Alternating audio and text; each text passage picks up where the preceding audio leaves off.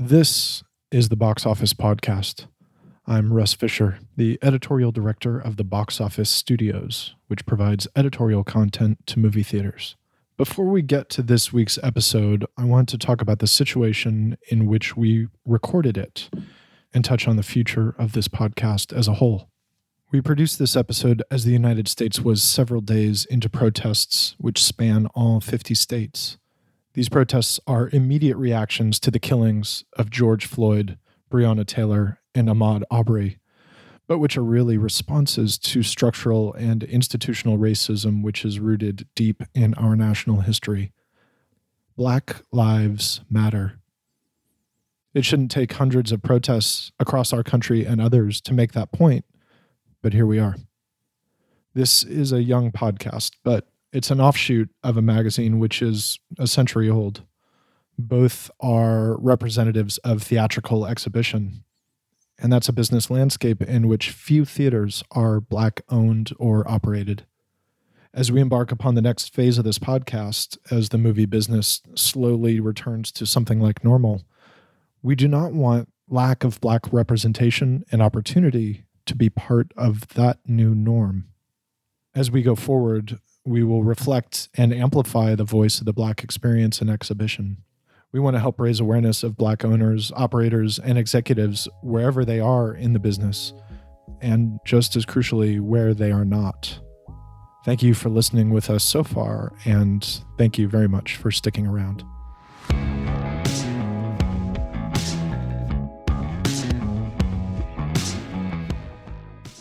Now we're going to dive into a conversation that is more connected to the conversation that we've been developing over the past few months as the coronavirus changed things for theaters across the country.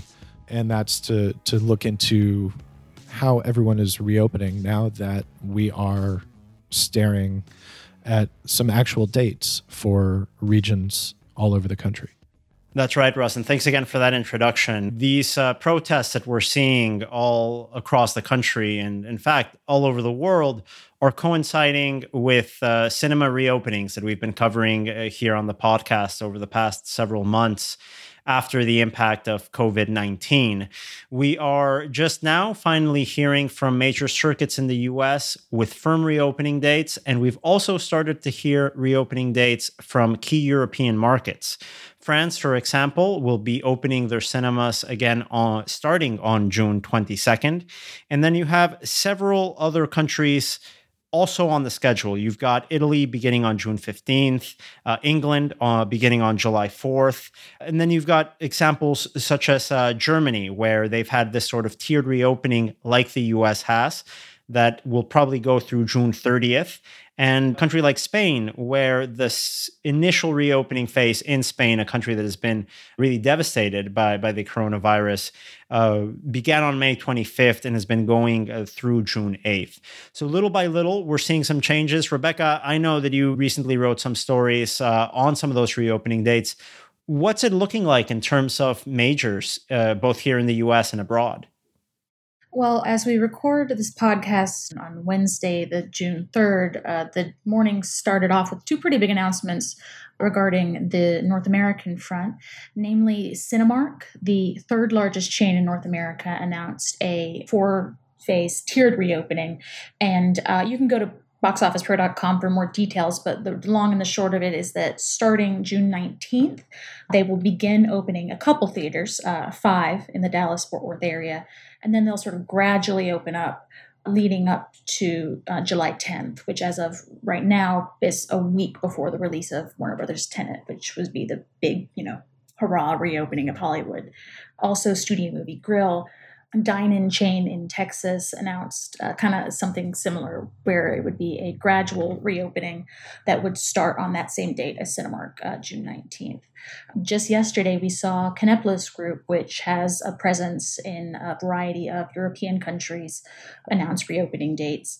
Some cinemas in New Zealand have already started reopening, and Reading International, which owns theaters in New Zealand and Australia, is announcing further reopening dates. So, I mean, I think that's really interesting. We're seeing a lot of kind of the big global corporations with presences both in America and in other countries start to announce reopening dates for those other countries. So hopefully, some of the uh, lessons they learn can from that can be applied to their U.S. theaters when it, it becomes safe to open them. We'll see. But for now, we're here to talk about uh, theaters that have already been open for a couple weeks and have already learned those lessons and begin to apply those lessons. And uh, certainly, other theaters can look to those lessons when it comes to crafting their own strategies. And that was the impetus behind uh, a couple of live session seminars that we've conducted online with professionals in this space. We wanted to wait at least a couple of weeks for the first cinemas in the United States to reopen to check back in with them and have as candid a conversation as possible on what some of those learning lessons were from those two weeks. Of course, there's the the famous Mike Tyson quote: "Everyone has a plan until you get punched in the face." I think that's going to be, bluntly put it, the sort of reopening process for a lot of us. We'll have perfect, pristine plans to put in place and then reality happens and you sort of have to adjust. So we welcomed uh, representatives from three different Texas circuits that have been open for more or less a month at this point. Representatives from Santikos Entertainment, Star Cinema Grill, and Synergy Entertainment for them to tell us a little bit about their experiences so far in reopening. We started this process probably almost as quickly as we closed it down we got engaged with our home office leadership team and our team in the field and really started building from there a plan of how we wanted to really make the public and our team members feel safe. That was Derek Heath, the COO of Synergy Entertainment.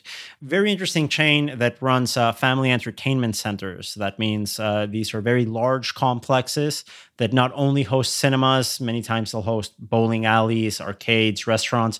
They have quite a bit of space uh, on hand uh, to ensure social distancing when folks come in. It was really interesting, guys, when we were talking to Derek, uh, he mentioned some of the different points that they've made to make their sanitation policies as visible as possible for audiences. So, for example, they have a sanitation crew dressed in like bright yellow, highlighter yellow vests that say Synergy Sanitation Crew. They have a number of different policies that you'll be able to find uh, on their website if you want to follow up on how they're implementing social distancing both outside and inside of the auditorium. And a big part of that is communicating those steps in their pre-show, meaning as soon as you get into that auditorium and uh, sit down in your chair, they have a quick one-minute video going over all of the different measures they've implemented in the system, so moviegoers know what they can expect in their trip to the movies. As much as it's about how well we clean our facilities, it's about letting our guests see how well we clean our facilities, and I think that's been really one takeaway early on that's been very beneficial for us, at least from the standpoint of our guests coming on the door. So this podcast is is a, a, recap of our webinar specifically on reopening that we did, but uh, we really felt like it was fit to kind of steal a quote from a previous webinar that we did on the issue of movie theater sanitation because it is obviously uh, hugely important. It's something that everyone in the theater space is kind of wanting to know. You know, is there a magic piece of equipment? Is there a magic cure to make this process go quicker because obviously you're cleaning a lot of stuff, but maybe you have limited staff. So we're going to bring in a quote here from Marian Abiyad, the executive vice president of Royal Corporation, uh, which provides, among many other products, uh, sanitation products to over 90% of the theaters in the United States. And, and uh, she speaks to something that I think is, is really important in this process as theaters start to reopen, which is that as she explained elsewhere in, in the seminar, you're going to see a lot of products that claim to be a, a, kind of a miracle solution, and a lot of them are going to be very expensive and from companies that are newcomers to the exhibition space that maybe don't know if this product is going to ruin your seats, that maybe don't know if uh, if this product is going to work specifically in this theater atmosphere. So we just wanted to, to bring this quote in from her to get specifically that sanitation perspective. You go back to common sense. You don't want to break the bank. You want to make sure that the theaters are profitable. And you can't just have a sanitation, you know, like a full team just focused on mm-hmm. every single surface. Just mm-hmm. common sense, high touch areas, make it very visible. This is important for the guests to see that and feel confident that the right products are being used the right way.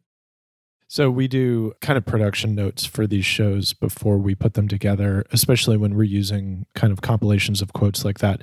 And I'll admit that the first time I read Marianne's quote out of context, I was a little raised eyebrow about it because of course I as someone who's who wants to go back to the theater but is concerned about uh, safety to some extent, I was like, no, I want I do want every surface to be as clean as humanly possible and of course, I th- thought about it a little more from the perspective of practicality, and I realized that the part of the important bit there is as humanly possible.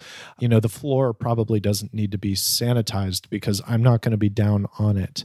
And I think too that there's a question of perspective. You know, audiences want to understand that they are being taken care of, and a lot of effort I think needs to be put forth to not just doing the work but communicating to people and sort of a, as daniel was saying with the the yellow vests and whatnot proving that the work is being done on a consistent basis. There are definitely three i think elements to the sanitation question here.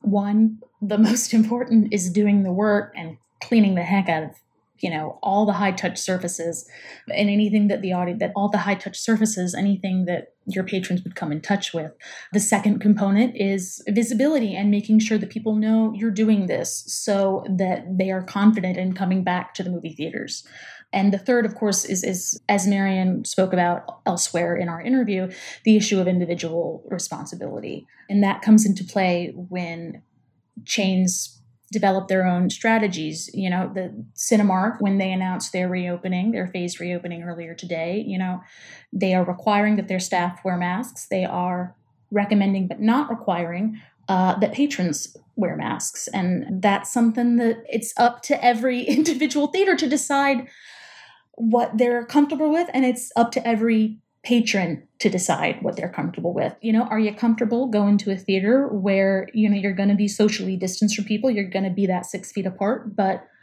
maybe your fellow moviegoers aren't going to be wearing masks. There's not an easy one size fits all solution for any of these problems. I'll admit that the I agree absolutely and I will admit the question of masks is one about which I'm a little bit uneasy because I personally, I mean, I'm going to wear a mask for the coming months, certainly as long as the CDC recommends doing so. And, you know, I read the news about Cinemark not requiring masks uh, with a little bit of trepidation, to be honest. But I did end up approaching it from this perspective, which is that we have seen violence towards frontline, often minimum wage workers who end up being the ones left to enforce the mask rule. And so the question of how you're going to enforce the mask rule becomes a massive one. Um, if you are requiring masks, you know, do you have a security team posted at front and they're the ones who let people in or not? And then, of course, once people are in the theater, do they keep the mask on? Like during the movie, who know, you know, a lot of people will probably take their masks off. They're going to want to eat popcorn or whatever. There are a lot of questions there. And as you said, there's no one size fits all solution. And there's some really difficult uh, answers because I don't think somebody who's making, you know, 15 bucks an hour or whatever should be the one who has to potentially get in a fight with a customer who doesn't want to wear a mask. Not to change the tone entirely, but would you say that this question is masking? oh, come I'm on, Rebecca. delete Rebecca. I'm going to delete both my account and yours right right now what you know what i will say is the thing that came to mind and okay if cinemark doesn't want to require mask wearing. What they can do, what any company could potentially do, is provide masks and say, we recommend this, and here's a free one. It'd be cool if you wore it in the theater. And I'd be curious to see how something like that would go over. That would be my approach. Yeah, I mean, definitely as more theaters uh, open in, in states and territories that have been differently affected by the virus, uh, it would be really interesting to see statistics on how many people, patrons, wear masks and in what parts of the theater. It's going to be an interesting question to track, as you guys are mentioning. Uh, different people in different parts of the country are going to have different comfort levels with uh, how they want to engage with their movie going experience. And when it comes to enforcement, uh, Russ, that's actually a question that we posed to our panelists in the reopening session, because it is a big ask uh, to have your employees all of a sudden enforce some of these policies that could potentially get them in, in harm's way. We've already read some news reports uh, early on in the reopening process.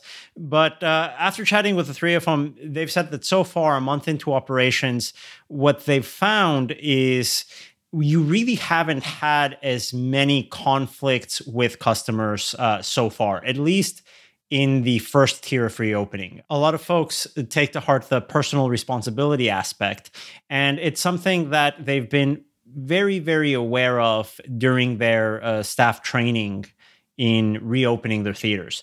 So, when speaking with uh, Rob Lehman, the COO of uh, San Antonio based Santikos Entertainment, I asked him, hey, you know, how did you get your staff prepared to uh, implement these policies before reopening? And afterwards, how do you go about enforcing it? It was an interesting quote. We found out we could open on a Tuesday morning that we were going to go ahead and try to open, and we opened on a Saturday. So we brought our people in um, Wednesday, Thursday, and Friday for training. Our uh, CEO, myself, and our ops person went out and talked to every single employee at every theater. That's the advantage of having all of our theaters here in San Antonio. We walked them through why we were going to reopen, what our expectations were, and then our management teams took those employees through every step of the building from walked them in the front door and walked them through the lobby to the greeter stand to where they would ask the question uh, over the last 14 days have you or anyone you know experience et cetera et cetera and then walked them to the concession stand how to go to the auditorium and it was just continued training so, as I was saying, Santikos is one of those circuits that haven't been asking its patrons to wear masks coming into the theater. But that doesn't mean that enforcement isn't something that there have been particularly careful in exploring. When Rob was sharing those insights of their staff training week, he also mentioned that it wasn't only himself uh, as the COO, but it was another operations executive and their CEO that personally went to those locations in San Antonio to speak to staff, to be there present. And they made themselves available for after the session if staff felt uncomfortable with any part of the new policies and reopening to get in touch with them and to discuss uh, different ways to, to either retrain or reassess the situation. So it's something I think that when done correctly, includes executive leadership to know the challenges their staff is facing and adequately prepare them to help customers and their concerns. The enforcement's been actually not that bad. The everyone's kind of nervous so when they're walking in, a lot of people are doing the social distancing. And you know what? We haven't had any problems other than, you know, occasional customer asking about, well, why don't they have to wear masks? It's been, I always kind of remember uh, when I managed theaters, Christmas Day was always my the fun day to work because uh, customers were happy that they could get away for a couple hours away from their families, be quiet, and, and watch a movie. So there, a lot of friendliness was going on, and that's how it's been for the last month for us. Now, something that we've spoken about earlier in this podcast is that a lot of the cinemas that opened up so far have been family entertainment centers. However, one cinema that has reopened is Star Cinema Grill, which is a dine in chain. And uh, we absolutely wanted to speak to Jason Oster, the VP of development there, to get his perspective on how the dine in experience is going right now as cinemas reopen across the United States. There's been some people that walk in and want to go to the kiosk or the box office and buy their ticket like they always have. And, you know, I would say to a certain level, no, we took advantage of the situation, but there weren't many other times where you could do things in your company and not have people react in a crazy way. If on a normal, you know, weekend last year, I said no more ticket sales through our website or kiosk, only through our app. You have to download our app. People would have gone crazy about that, you know? And so this situation gave us some opportunities to kind of test some things And that's kind of how we looked at it, even in terms of, you know, moving food order into some app based things and allowing guests to do their check and their tip on an app and, you know, just saying, well, this is the way it is for a minute, engage in reaction and learning from that environment that we we're kind of protected to do so. So, I mean, we're taking all the feedback that we can and we're making daily, weekly adjustments to that as we open each each next location. Okay, so now you're open. Your theater's running again, um, but there are no new movies, at least not for a few more weeks.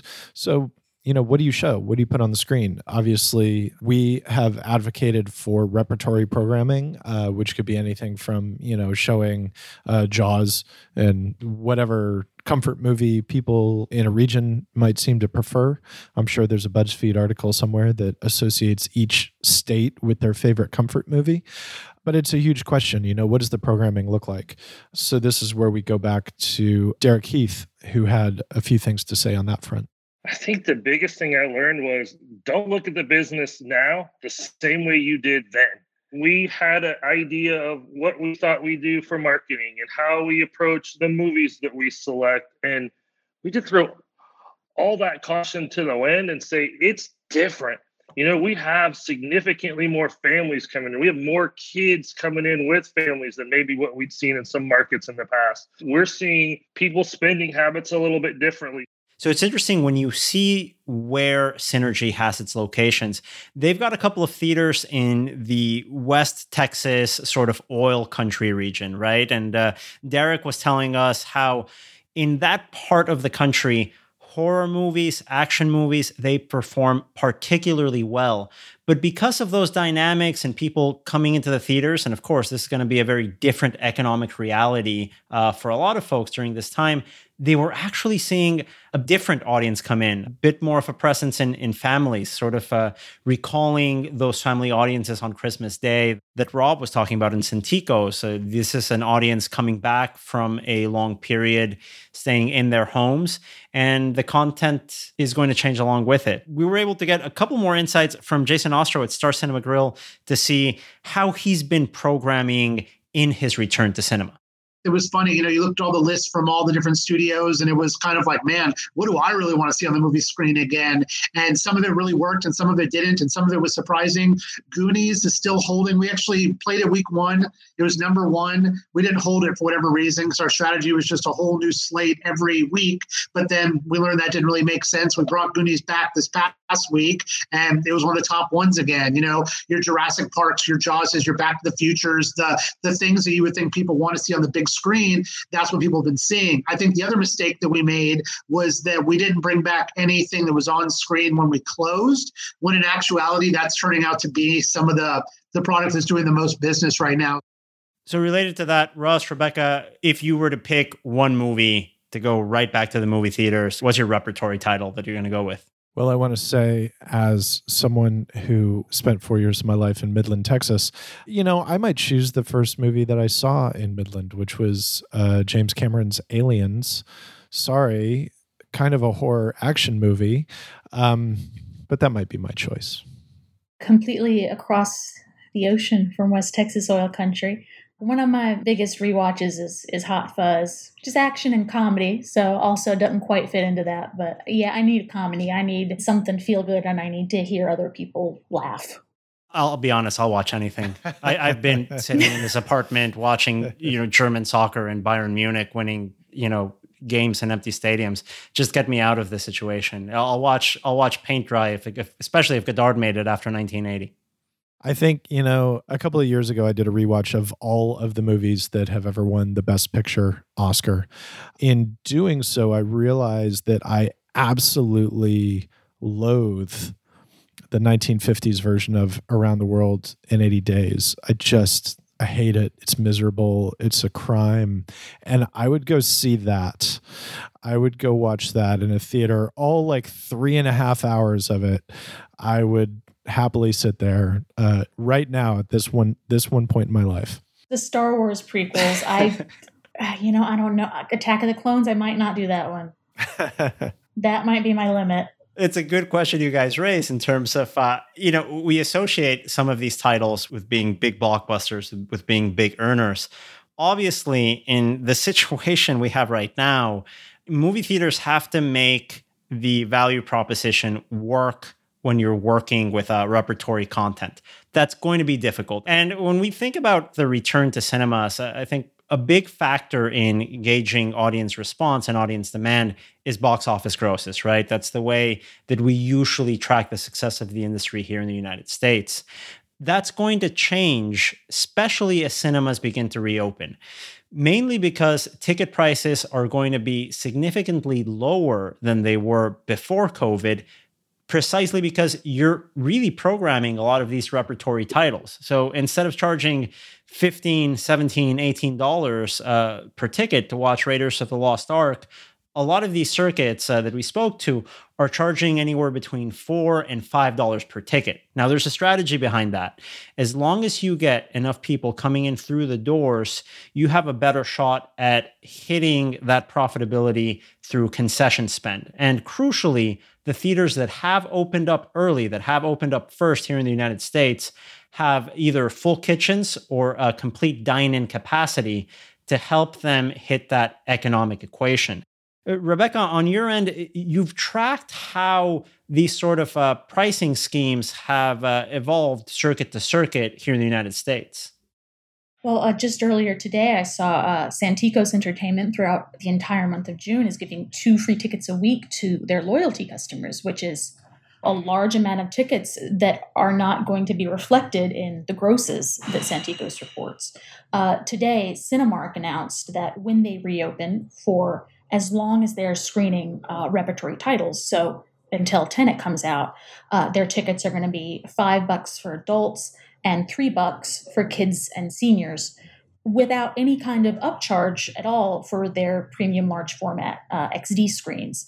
Something Cinemark also said that they uh, could very well be doing is giving kind of additional, though unspecified at this point, uh, you know, benefits to their subscription program members all of the panelists that we spoke to said in terms of getting people in they are doubling down and really focusing their marketing on their loyalty customers. So what that translates to is to really drastically reduce ticketing prices for a couple months now. So yeah i mean i do wonder the box office is is really not going to reflect the number of people who actually go to the cinema with all these free tickets and discounts. In some european companies box office isn't reported by box office it's reported by attendance and, and i wonder if maybe there's going to be some experimentation more into looking at things that way yeah, Rebecca, I think that's going to be an interesting sort of development. Uh, it's going to be impossible to get a real good sense of where the industry is right at the beginning of reopening, especially with admissions figures. There's been a lot of talk about an admissions crisis. If you look at admissions in the North American market over the past 10 years, they've been more or less consistent, more or less flat, meaning that you have years where it gradually increases, others that it gradually decreases. But the industry has thrived in getting that core audience re-engaging it year over year and finding a value proposition where it can either upcharge where it makes sense and then we're talking about you know innovations like uh, premium large format screens vip auditoriums dine in or you go a little bit on the lower end where you introduce discount days that a lot of major circuits have uh, two for one Tuesdays, $5 ticket nights. Uh, even the big trend towards subscription is a way to go to your power users, your more loyal audiences and make it more financially viable to come through the doors. So, this sort of uh, pricing tweak over the last five years has been fascinating to see. It'll be interesting to see how COVID continues to spur innovation when it comes to pricing and how cinemas can address the audience spend that currently exists and sort of explore how to gradually increase that attendance mark in the coming years. We were able to chat with Jason Ostro uh, over at Star Cinema Grill to learn about how they specifically have been introducing some of these innovations during the reopening phase and which things they haven't really modified since they reopened and which things they're sort of testing out to see if they would work long term. Sanitation, that's actually stayed pretty consistent since day one.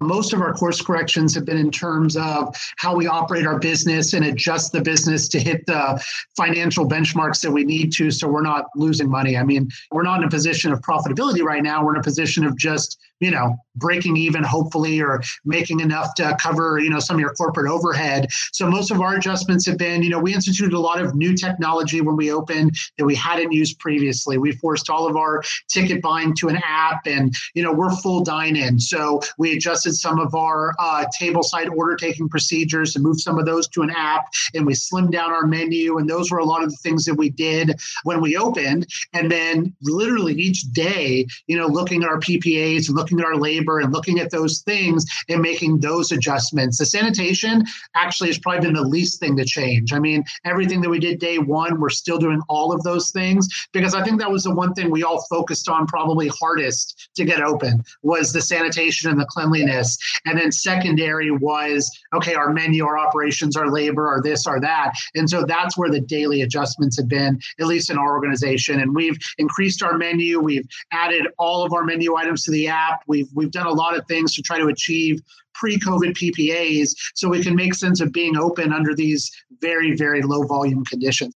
Yeah, I mean, the state that we're in right now, everything could change kind of day to day, minute to minute, whether that's government regulations that you may be under, mm-hmm. whether it's the effect that the virus is having on your community. So, when a theater reopens, the ability to really plan very, very much and, and have everything ready to go and like potentially overthink things in the weeks before reopening.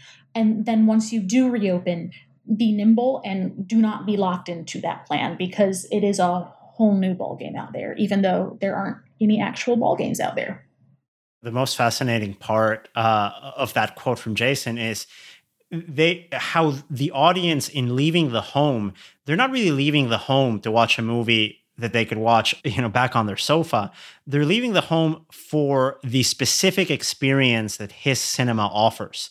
And that's why they've kept the sanitation measures as is. They really don't want to slow down on that, but they've actually upped their menu. They've sort of put a lot more attention on offering the most complete cinema experience outside of what's on the screen, which is, I think, really one of the reasons why this industry has been able to compete with all sorts of home entertainment is that specific value proposition in presenting a film under the technological innovations that you have in the auditorium and all of the hospitality features that you have outside of it.